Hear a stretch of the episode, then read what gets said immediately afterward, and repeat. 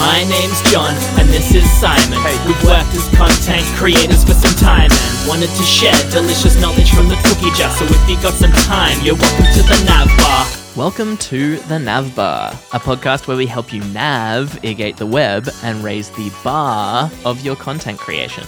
My name is John Myers, I'm a developer advocate from Supabase, that guy's Simon Brashley-Otis, and today we're jumping into part 2 of our What is Tailwind episode. If you haven't checked out part 1, I recommend you jump back to that one to learn all about utility-first frameworks, the benefits of purging in Tailwind, and some of its standout features that you get in the box.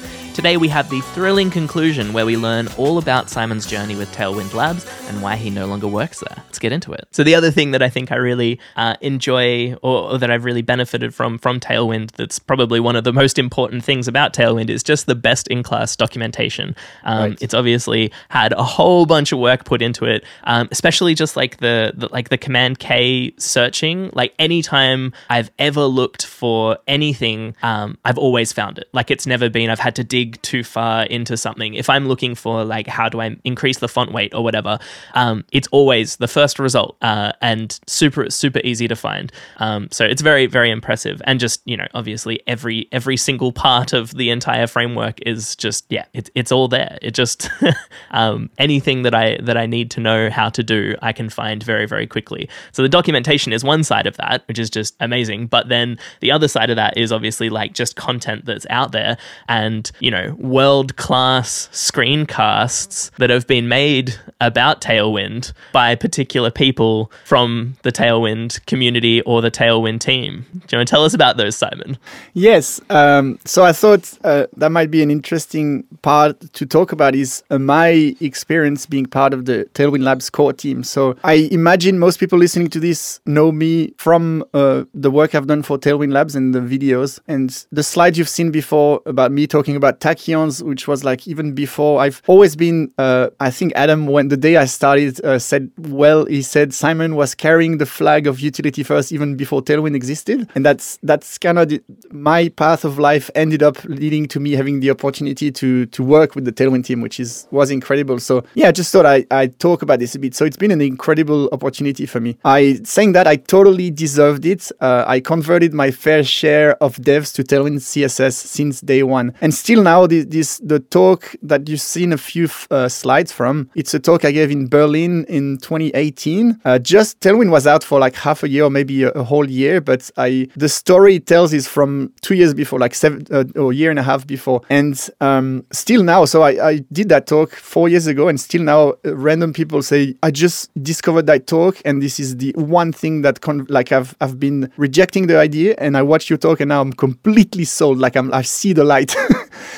You definitely convinced me to get started with Tailwind, so there's another tick there. There you go. And that's why I try to frame these episodes the same way, where I go through the journey a little bit and I know what you're going to feel at the start and try to address this. In a way, that's what the Tailwind docs do. It's controversial, but Adam says, like, I know what you think. This is horrible. You're going to have a gag reflex and stuff, but I promise you, if you give it a try, you might consider how would I go back to doing things differently. And it's super hard because if you don't explain why, people drag you, and if you explain why, it takes too much time, etc. Anyway, I ended up working at Tailwind Labs, which was awesome. I was able to pitch my dream job. I started by doing some Tailwind UI components for Tailwind UI, and then Adam said, "Hey, what's like your dream job at Tailwind Labs? What would it look like?" And I was like, "I think I'm really good at making videos. I like to teach people. I used to be a school teacher. I want to try make some video content." So I didn't exactly start as a dev role, but I kind of started with the prospect so that I could be one. And Adam said, you know what, let's do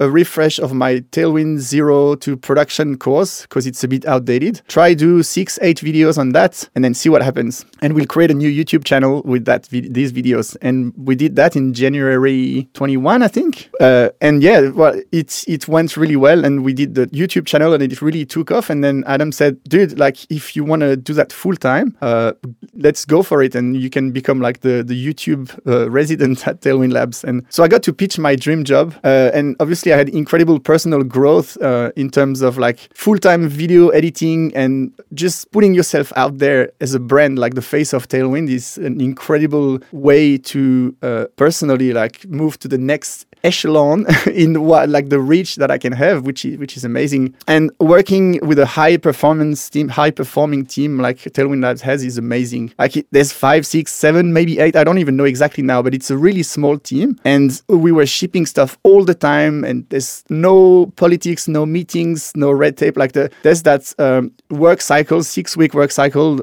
borrowed from the folks at Basecamp that's in place. And Adam, if you like the Tailwind docs, the copywriting, this is like almost everything is Adam, and he puts the same level of detail and passion in explaining what the next work cycle is and what people should work on. And basically he would ask us during the current cycle, what do you think you would do next, and then just present that, and then people just go and do their thing and try to own the part of the business that they're working on, which is amazing. And the last thing that was amazing that carries on, so I'm no longer at Tailwind Labs now, but I got to keep like an incredible amount of gear that I acquired through making these videos. I spent a lot of my own money as well to buy stuff that I felt improved my workflow. Like if you're a professional, you want to invest in good tools. But if anything, just the maxed out M1 Max, just that machine is like significant price. And the fact that Adam never said, hey, can you send everything back and stuff, was pretty amazing. Yeah, for sure. And I imagine this was like that time kind of overlaps with when COVID was starting to become a thing. And so,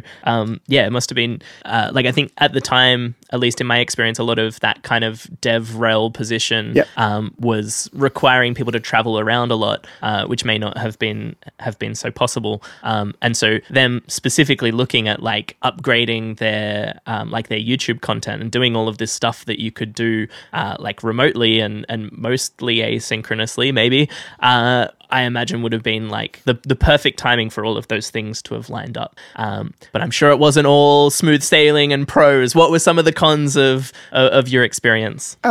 So what you said is exactly right.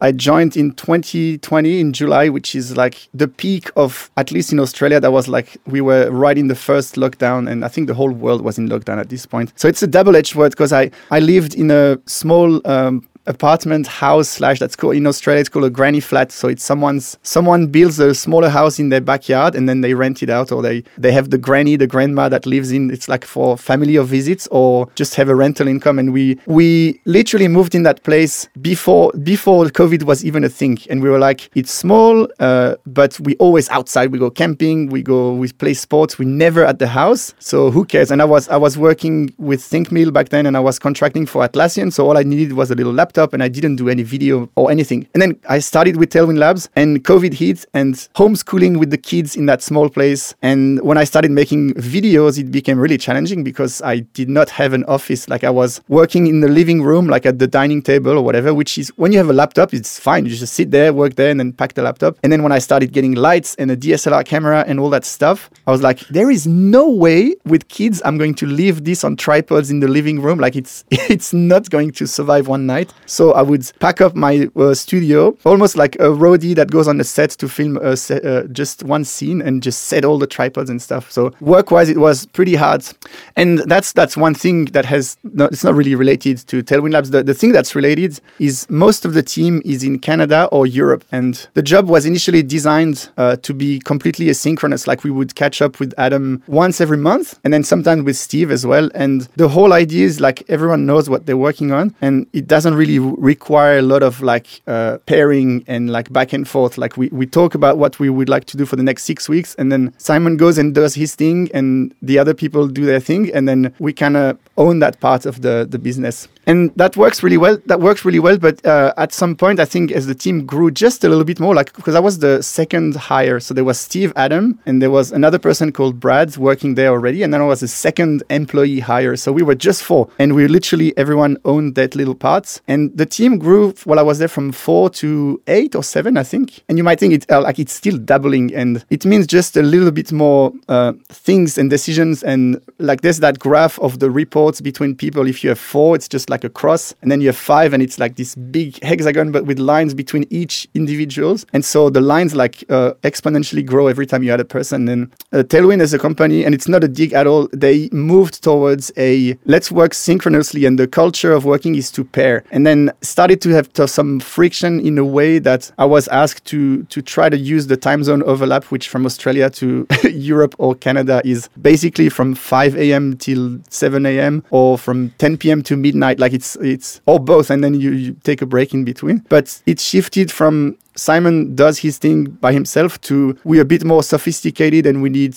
more like interaction. Like at the first, if you look at the YouTube channel, the first video, I was doing the design and I was recording it and then showing to Adam, and he was like, yeah, this is great. Maybe just change the way you say that sentence or use a button instead of a div, or like some mistakes that I did. But then it's turned into, go back to the YouTube channel and look at the very old one. They're like 1 minute, I don't have my face on the camera. It's simple and it's very efficient. And then it progressively moved into this like full-blown production, which I love because I upped my game so much. But what you mentioned before about the quality of the documentation and every single thing Tailwind Labs does is like it's like absolute perfection. Like it's amazing. And in a way, talking with Adam and Jonathan and other people, they were like, in a way, Simon, you are the face, the public front window of Tailwind CSS. A lot of people discover Tailwind through you. And so everything you put out needs to reflect that level of attention to details and perfection. Even more than like if we have a typo in the documentation, someone does a PR and fixes it. If there's a typo in the video, it might be perceived as like it damages that absolute perfection quality. Like someone might one day screenshot say, "Aha, look, there's two N's instead of one M." And so all this, like you said, it's a beautiful opportunity, but it was also pretty stressful because there's that expectation of literally non-human quality. And I think if I was in the same time zone and I could just constantly say, hey, I'm a bit tired, can you just review this before I export it? But I was literally working on my own in my own time zone, and a couple of times something slipped through the crack because you work like 8 hours straight on editing and you forget that you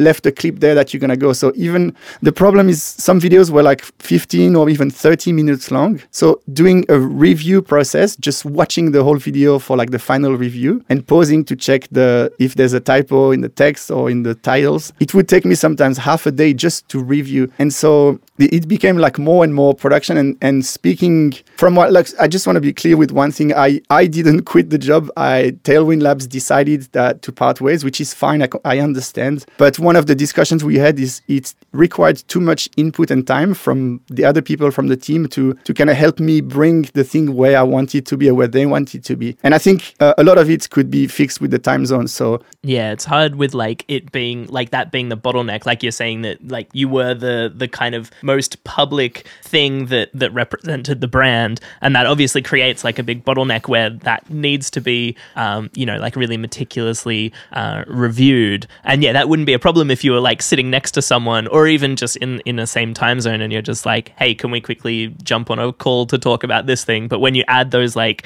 additional turnarounds of like potentially another day because you're asleep at the time when someone sends a comment saying, hey, can you change this? And then you wake up and then you change it and then you send the reviewed version, and then again someone needs to review it when they're awake. Like it just, yeah, it really blows out those times, and needing to have so much time pairing and kind of like touching base with so many people in the company is such a byproduct of that exact size of company. Like when it's smaller, you're completely autonomous and you can do everything by yourself because there's not enough people to even review stuff. It's just like you just got to keep running forward because it's just, you're that size. And once you get big enough, you have more of a management structure where like you maybe only need to catch up with your manager and you can work out a time that's convenient for that. But when you're in that like that sweet spot that Tailwind was at, right? When you were there, you have that kind of like that necessity to catch up with everyone individually or to pair with different people in different time zones. Without, being either side of that. Yeah, it's challenging. Now, I just want to stress to make it really clear. I understand the decision. Of course, I wasn't happy or excited, and I kind of didn't see it completely coming, but I'm still in good terms. Like I speak to Adam every now and then, and it's not one of these really nasty. And one thing that Adam said when we we had that discussion right after basically telling me that this is the end of the road. He said, I feel like you could find another position with your talent and skill where people can provide better support and give you better working conditions. So there was like, I saw it as like, I'm not delivering the level of expectation, but there's also, they as a team need to focus on so many other things. And maybe it would have been more productive if I had a whole DevRel team where I can like pair, like just someone like you, John. And that's why we have the NavBar podcast now. You work full-time at the NavBar. At the NavBar, yeah. Yeah, just having some ideas to bounce off someone in my time zone. And just I didn't realize that the working conditions were really rough for me. And it's when I stopped. And I thought I'd just take a break to just reflect on what I want to do next and stuff. And it hit me like a brick wall. First of all, I caught COVID the week after, which wasn't great. And it stayed with me for a bit. But I literally burnt out. Like, taking a break is what allowed the release of all the stress and like working hours and intensity and anxiety to live one time. Like I would have dreams of like, what if I leave a typo in this thing and I didn't see it? And we've talked about the importance of not doing this. And so when it went away and I took a break, that's when it hit me and I went into this like nosediving of like exhaustion and not depression, but like burnout. And I hate tech and I wanna be a potato farmer and have corgis and move to a farm and all that stuff, which half of these things I've done. But I'm happy to say that I kind of came back the other side and spent time thinking about it. And I realized Adam was right. Like it's, they from that specific time zone, as much as I am a promoter of remote work and async work, in that context with the expectations of quality and timelines and stuff, it wasn't the best working conditions for me. But I'm really grateful for the opportunity. It's been a wild ride for sure, but it's definitely helped me reach a new status in the DevRel world. Like I feel like DevRel is one of the hottest position you can be in, like in terms of in demand and upcoming. And then the amount of time that I've seen discussions about like people say, hey, who are some good DevRels or whatever? And people refer to me and they're like, he's the standard of like video production quality. And I'm like, it's wild. Like I'm this little guy from Switzerland who moved to Australia and now am considered like one of the really good people doing stuff even in the United States, which is like a country with thousands of really, really good developers. So yeah, I'm really happy. And yeah, I'm always happy to answer questions. I really enjoyed the whole process and I would absolutely do it again. And I think one thing that is a huge testament to Tailwind CSS is, to be frank, I got fired from the team and I'm still here holding the Tailwind CSS flag and being like, guys, this is amazing. You should use it. And I'm still, I would never, if I have the choice myself, I would never pick anything else than Tailwind to start a new project. And I'm betting on myself now trying to make my own content and course, and I picked Tailwind CSS because that's the thing I'm passionate about the most. So if something, if you thought I was paid by Tailwind Labs to say it's cool, just know I'm not paid by Tailwind Labs and I still say that it's cool. So that's a pretty good testimonial that it's genuine and authentic recommendations, I guess. They should put that on the website. They should have testimonials and just Simon's face. I got fired from Tailwind, but I still think it's cool. I've spoken a lot. If you have questions, you being John or you being in the comments, I'm very happy to answer. I feel like we've covered a lot of what Tailwind is, what is my relationship with Tailwind. Do you have anything specific that you would like to know or that you've faced as a problem and maybe I can help you? Well, not specifically a question, but I guess maybe just like quickly going through my experience with Tailwind from being on the other side of it, obviously having nothing to do with the core team and just being a consumer of Tailwind. I think I went through basically the exact process that you described there of like, you know, looking at it, feeling like this isn't right, kind of being a bit anti-Tailwind and then giving it a try at some point and being like, oh, there's some good stuff and some bad stuff. And then, you know, using it more and then being like, oh, this is awesome. And it all clicks. Like, I think I went through that exact flow. Like initially I didn't really understand like how it was different to inline styles. And I had that like that really kind of like bad taste in my mouth about using inline styles and all of the problems that happen there.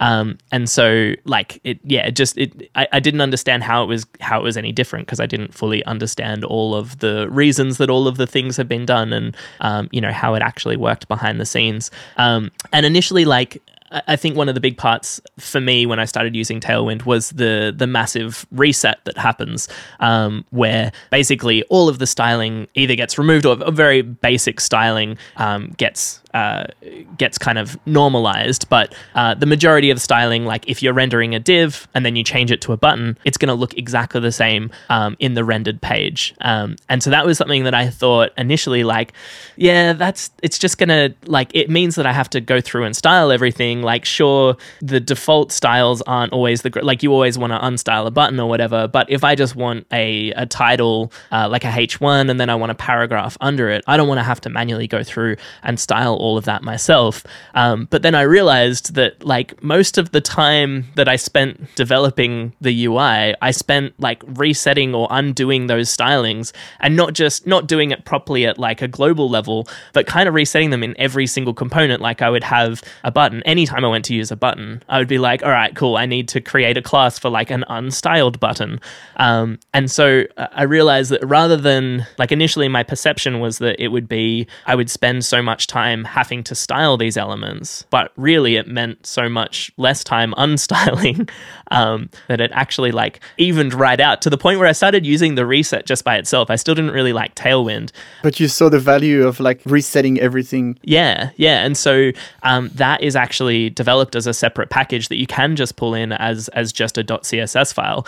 And so I started doing that for a few projects and resetting it like that, and then still using style components. That was sort of my go-to choice, was using React and style components together. And so I used the reset just to get rid of everything and then use style components to like restyle everything to, you know, to what I wanted it to look like. But yeah, over time, as I started using Tailwind more, I started just finding it like really pleasant authoring code. Like, it felt like this really, like you were talking about before, how you're not jumping into a different file to do CSS and then jumping back to the HTML and then jumping back to the CSS file and like moving around constantly. It just kind of, it felt more natural to just like, I'm looking at the HTML, I'm looking at the structure. Like, you don't have to keep referencing back to the HTML to see what the CSS class is called. Yeah. You can look at your HTML and be like, okay, cool, I see the structure of what I have there. Something that that I think like the comparison there was using something like style components. I would declare the styles in that file. I'd have my style component above my React component, and I would call it something like because it's an actual component, so I would call it like header or something like that. But then when I created the header style component, it would just be a div, because I wouldn't think about it when I was creating like my style component. I just, you know, everything was a div. And so when I started using Tailwind, I started thinking more about like what these components should actually be, because it's right there in your face. You're looking at the structure of your HTML and you're thinking like, should this actually be another div, or should it be a header, or should it be a navbar? Should it be the navbar? Should it be a nav element or something like that? Like, because you can see that structure alongside your classes, I felt like I was thinking about it more. And I think that reset really helped me start writing more semantic HTML, because I was like, well, it doesn't have to be a div because I just can't be bothered unstyling the button right now. If I know that it's a button, I'll just make it a button, and it doesn't actually add any extra work for me. So I ended up writing much more semantic HTML using Tailwind. And so I was like, well, if I'm writing like naturally more accessible code and just better quality code for the browser to interpret, and it doesn't cost me anything, then I want to keep using this using Tailwind. But I still had that perception that I'm including this whole huge library without actually using any of it. Like, I might only be using 3 rules, but I'm including this huge library to do that. And so didn't really like understand the idea of purging. And I think that was the point where when I understood the purging side of things, that just was like the selling point for me, where I was like, all right, Tailwind is awesome. I like Tailwind. It works so well for designing these components. I think I went through a similar process to what everyone does, where you think, if I want to add all of these styles, then I should probably create my own custom class so that I'm just including that one class, because otherwise I have this list of classes in my React component and it looks ugly. Well, like, what's the React way to solve that? You just make a component. Like, rather than thinking I need to go and change the Tailwind config and create all of this custom stuff, you just go, well, this is just, you know, this is a menu item that I use over and over again in my navbar. So then I will just create a menu item class, and then it can be ugly once, but then it doesn't matter. Like, you have a list of classes, but then you never think about it again. You just use your navbar component. The other thing was like not clashing with, like, the scoping thing was a huge thing for me, because that was why I was using styled components, was because just I hated thinking about how whether my stuff was going to clash and whether I needed to think of some crazy name to stop it from clashing. So the fact that it also gave me that, and doing the auto prefixer side of things, which styled components also did. I think they were the main reasons I was using styled components, were just I wanted scoping and I wanted the auto prefixer stuff, so I didn't have to think about browser specific stuff. Yeah.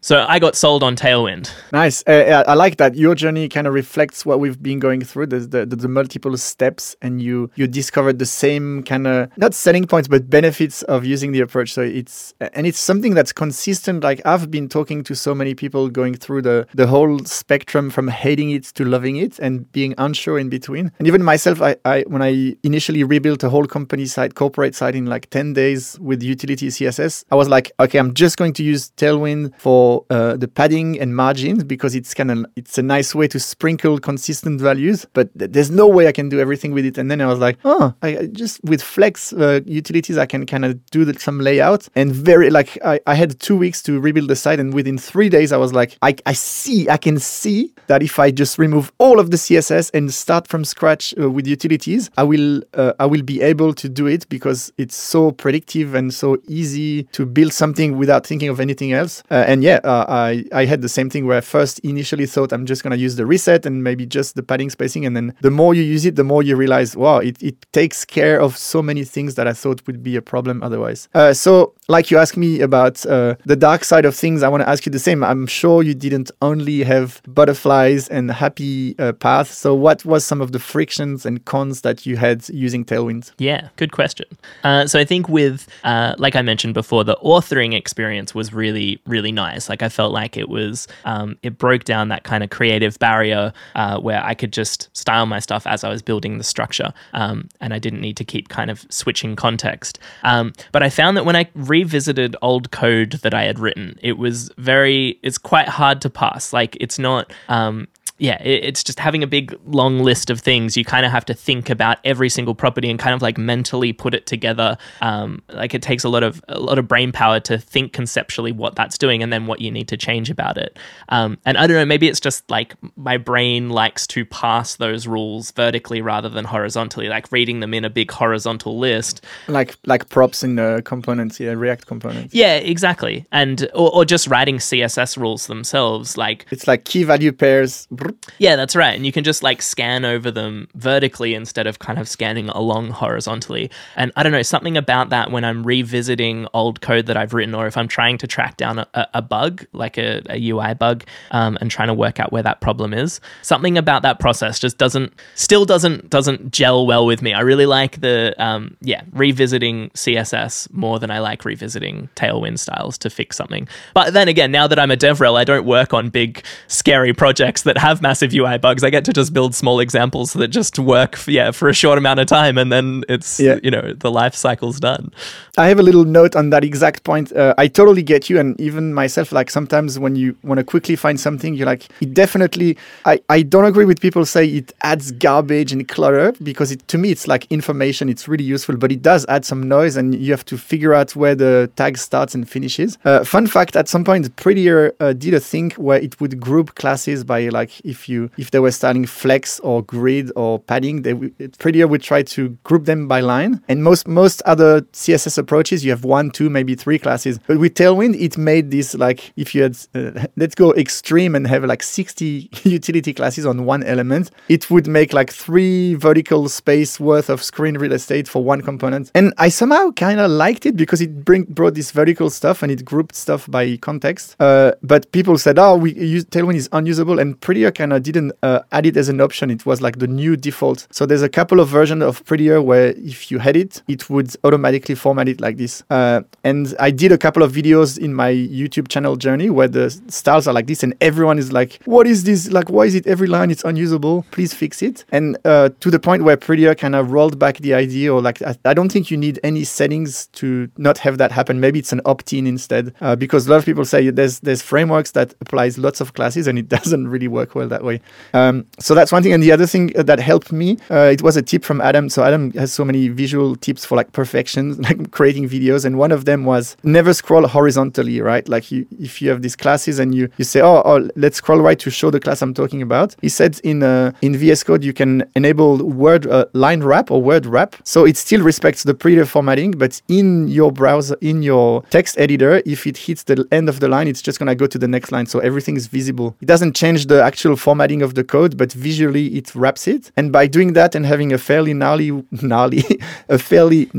window, you kind of claim back this like a vertical approach that you kind of like. So maybe that's a tip you can try. Because I agree with you, like scanning through horizontal stuff when you're used to the vertical browsing with your eyes, it's a different approach. Yeah, that is a very good tip. I should try that. One of the Prettier ones frustrated the hell out of me when it was, I think it might actually be the current default, but it like rearranges your class names. I don't know if it's alphabetical or just some logical way. Whenever I'm like slightly tweaking like a padding value or something, like I'll be like, let's try P4, and then you save, and then it like jumps, and then you got to find it again to be able to go to try padding 4 or padding 5 or whatever. Anyway, very, very small. Off topic. The other thing, like I think in line with that same thing is just like having like my hover classes all grouped together in one separate thing. Like I found with Sass or style components, you can just say like :hover, and then you have all of your hover styles organized nicely there, again vertically, so that you can see all of them and scan over them, and you can really easily see like this is what it looks like when it's not hovered, and this is what it looks like when it is. When you're adding those like additional states, I feel like Tailwind gets quite confusing. Like you have some states for like small screens and medium screens, and then some states for hover and some states for other stuff.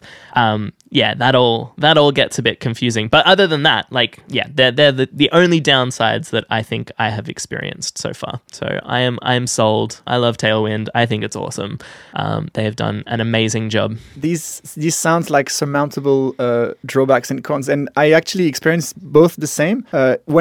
Especially when you teach a video, you're like a bit more focused on the delivery and the story. So I'd say, let's add some padding P-4 and save. And then sometimes I, on purpose, doing a video, do a padding too big to kind of show that's too big and then go smaller. So it kind of tells the story of like iterating in the browser. And so many times I would type P-4 and look at the screen and say, okay, that's a bit too big. Let's go P-2. So in my head, I type 4. So I go delete 2 to replace the 4 by 2. But the class jumped somewhere else. So I delete the last character of like a flex direction or something completely different. And so that tripped me a lot. But in a funny way, the same, that's the Prettier plugin that kind of orders the classes in an opinionated way. But on the flip side of what you just said, one of the things it got created for is to group all the hover utilities in the same spot at the end. So it puts all the default baseline values first, and then hover or responsive. It groups the variants that modify only for specific states at the end. So it kind of tries to do that. But the flip side is the authoring experience sometimes when you just quickly, especially if you have format and save, which I have and it sounds like you have too, that kind of jumps, which tries to help, but at the same time, it trips you up sometimes when you're not really thinking about it. So I agree with these two drawbacks. I feel they're very, for me at least, worth the trade-offs for all the cons that you get, all the pros that you get. Well, that's the end of our main course of this episode. It has been super interesting learning all about Tailwind from the pro himself, and hearing all about your experience and going through working on the core team and all of that. That's been super interesting. So I guess related to the topic of this episode, what have you been working on recently, Simon? I am working on a workshop on Bootstrap. No, I'm kidding. I do actually love Bootstrap, and I have incredible respect for the folks that built it. I've used Bootstrap. That's got me started in my career, and that was a joke. It's not taken looking at the dig, like Bootstrap is awesome. But I'm working on multiple workshops on Tailwind CSS. They're called Pro Tailwind. And this is my own independent course where I team up with the Badass Courses team, which is the team behind egghead.io. There's 4 workshops. I've delivered one. Last time we spoke, I think I mentioned that I successfully delivered it without dying, and it was actually great. And I have one lined up. I don't know when you will hear this, but as I speak right now, we opened the tickets registration yesterday, and it will be held on the Thursday, 8th of September at 1 p.m. to 5 p.m. Pacific time. So I have to think hard because for me, it's Friday, 9th of September at 6 in the morning. So every time I want to announce the date, I think my date, but I'm like, no, we live in the future over here. So go back. So this workshop, I just revealed it, is about theming, multiple theme strategy in Tailwind CSS. And we mentioned it. I mentioned it during this episode already. We use the combination of superpowers of CSS variables and then the Tailwind plugin API. And combining these two, we can make this incredible, reusable and performant way to support multiple themes. And again, it's a CSS only solution, even if all of it is using JavaScript to build as a developer. The solution is entirely CSS based. So there's CSS variables that can change at runtime in the browser. So there's no JavaScript involved.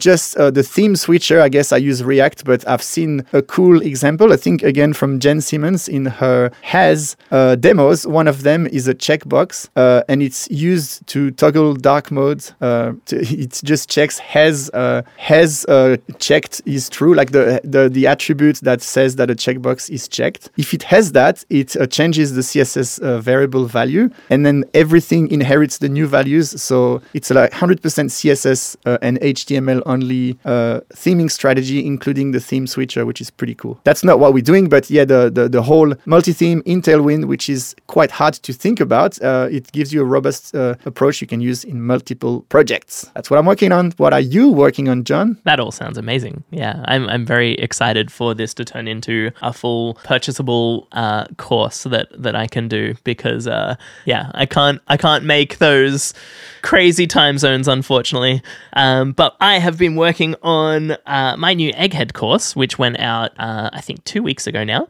And this is caching Supabase data at the edge using Cloudflare Workers and KV storage.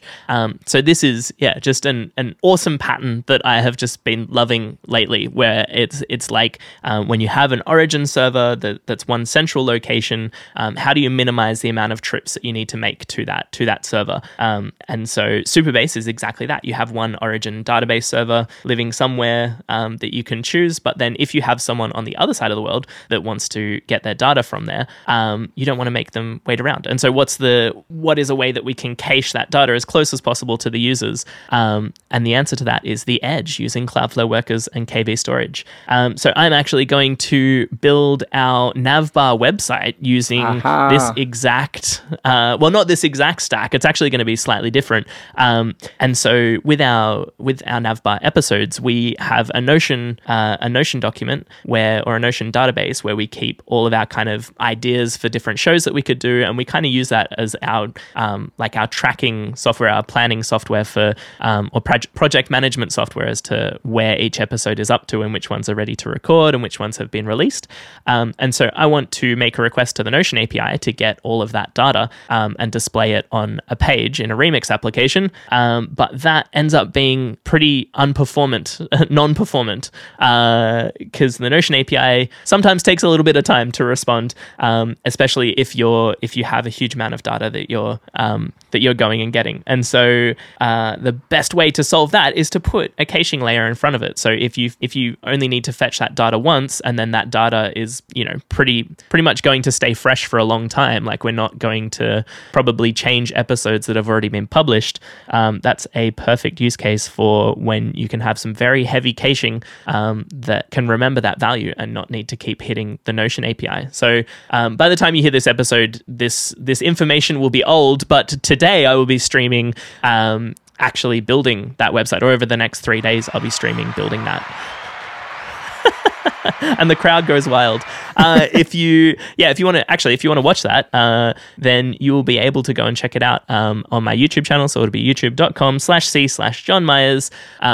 And you can go and watch me building out the NavBar website using Remix, the Notion API, Cloudflare Workers, and KV storage. Sweet.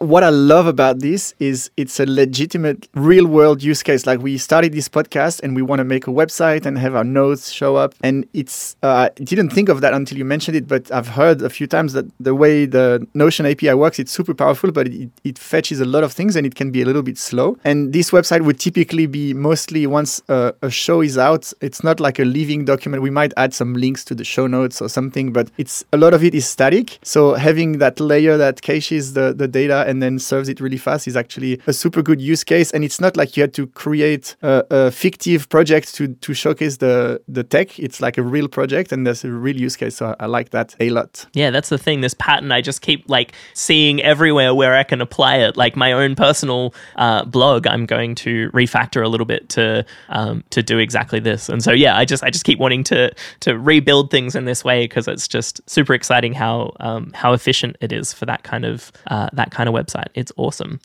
So shall we move into the open bar? Do you have a sound effect for us, Simon? Oh, we couldn't hear it. Basically, that sound was supposed to, but I can't control the different volume of different pads. So, what have you been enjoying doing this week? What has been It's not this week, but it's something I wanted to talk about, and then it took a drastic turn where I didn't want to talk about it, and then I want to talk about it again. We had these little puppies. If you don't know by now, you know. But we had little puppies exactly 3 weeks ago. Every time we record a podcast, it's their week anniversary, and 3 weeks is kind of like the milestone where they can stop just deciding to die for no reasons. Like, puppies are very unpredictable the first few weeks. And a couple of weeks ago, I wanted to do the open bar discussion on something cool that I've done tech wise with my son around puppies. And then one of these puppies, the day after we talked, died. And I was like, I actually don't want to talk about this. But now I've processed it and I want to talk about it. So taking care of puppies can be really, really hard work, especially if you have to do an intervention where you have to feed them yourself because the mom refuses to, or they don't know how to find the little source of milk and actually suck and swallow it. And it's more common than you think, as I've discovered now. Like, we had 9 puppies at birth. One was born dead straight away. And I was like, oh my God, what happened? And then we have only 6 left. They're really healthy, but that's you can feel the trauma of like losing 30% of the 9 puppies. And the vet said to me the day I said there's 9, she said she knew nothing about what was going to happen. She said, just let you know, but I didn't really read it properly until it happened. She said there's about a 30% loss in liters, like for more than 6 puppies. But all this to say, I'm happy again now. I've processed all this. But what I had done with my son, because we had to figure out exactly how much milk we should feed. So there's some guidelines for the first week. You need to feed, if you have to feed it manually, it's every 2 hours, and it's a proportion of their body weight in milliliters of milk. And so it happens to be 7 ml. So 7 milliliters, if you can't think about it, it's about the size of your pinky, like in a little, like not even like it's the size of your nail. Actually, it's super, super small. And every 2 hours, we had to feed this seemingly meaningless amount. But if you feed more, the body can't process it and it kind of gets stuck. And then they either vomit it or it stays in, and then they get bloated and they don't have room for the next. Like, it's super tricky. And so I was like, with my son, on paper, like we were weighing I say my son, there was my wife and daughter as well, but then we were weighting them and putting the numbers. And then I showed my son, hey, let's have an Excel sheet, like a Google spreadsheet. And we, instead of putting these values on paper, we put it in the spreadsheet. And then we can use that value and we can have a rule that says, here's the ratio per weight, body weight. And then it's going to tell us like every 2 hours how much to feed them, because it every time you weigh them, they gain 10%. So you have to readjust. And as you can imagine, every 2 hours mean in the middle of the night as well. So here's a challenge. Wake up at 3 in the morning completely groggy because you've done a feed at 1, or at 11 p.m. because your partner did the other one. And then you have to do the mental math of how many milliliters of milk to feed at 3 in the morning in the dark. So we did that Excel sheet, and I had myself to do some research on not on the formula to calculate how much milk, but the hard part was like, how is it that every time we add a new value each day of the weight, it picks that last value to update the formula? And I figured out I forgot how it's called, a crazy function that kind of looks at a list of cells and it takes the last non-empty cell. It has a very specific name in Excel jargon, and so this part I couldn't teach my son because it's like very nerdy, like VBA, or I don't know how the Excel formulas language is. But everything else I said, okay, we have the value of the last cell, so if I add a new weight, it's gonna pick that. And then I was like, we can divide, because the vet gave us a rule. It's like 60 milliliters per kilo, or I forgot there's a formula. So I said we can divide his weight by the amount he needs daily, and then every 2 hours, there's 24 hours in a day, so we can divide it by 12. And we wrote this little form. He wrote the formula to the maths to kind of figure out that, and then he was like, oh, this is pretty cool. But what he didn't realize is every single day you weigh the puppy, you put the new value, and then it tells you what the next feed value is. And he was like, oh my God, this is so cool. And I know, like, this was like a real use case. Like, it was life-saving for us to not have to think about this. And I know I implanted in my son's brain, like, one day he's going to just start a new spreadsheet and do like basketball stats, or like he's going to shoot 6 out of 17 in a game, and he's going to figure out how to calculate the percentage. And I know I've planted this idea that you can do so many things with a spreadsheet. And that was a really great way to introduce that, because he was keeping it on paper and we were doing this math with the calculator. And I thought, I'm a tech nerd, that's a legit way to improve the process. And then my wife can take her phone, and we have this shared Google Drive, so she can see it as well, so all of us could at any time check the values. And my wife is at school, if she missed the weighing session in the morning, she can look at the updated value. And that was like a great way to introduce the value of tech, besides just building a website for the sake of learning tech. Like, this was like a lesson of like, this is super powerful. And then if you want, you can do a UI that pulls this data, like you're doing for with Remix. Instead of the Notion API, you can use the Google Sheets API, or I'm sure there's a way to export as JSON or something. And I thought that would be a perfect way to plant the seed of how tech can be used in cool ways. Yeah, that is awesome. Yeah, I think Excel spreadsheets is the gateway drug to a lifelong developer career. That's awesome.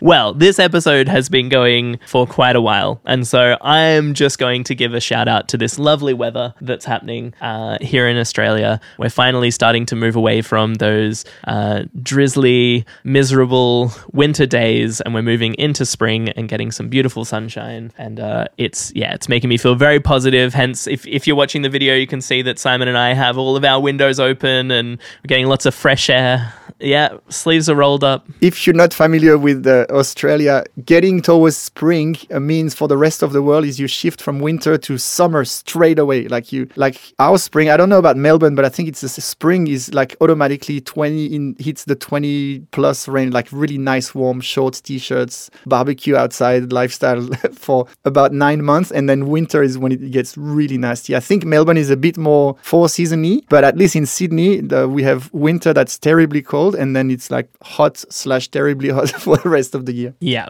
it's it gets pretty miserable, especially up in, like, I'm up in the kind of rainforesty area, which is really lovely, but during winter it gets very kind of gets a bit miserable. But yes, I am very much looking forward to these lovely sunny days. And I saw earlier that you're rocking the exact same outfit of me with a hoodie and then shorts. So that's the perfect transitional outfit from winter into spring. We know that the weather is getting nicer. So thank you so much for tuning in. Once again, my name is John Myers. You can find me at johnmyers_IO on Twitter. And I'm Simon Brashley-Otis. I am Simon Swiss on all things, but mostly Twitter is the place I check way too many times a day. Hit me up there if you want to chat. Thank you so much for listening. I promise I will get better. I speak less and less going forward. Thanks for listening. Bye-bye. Bye.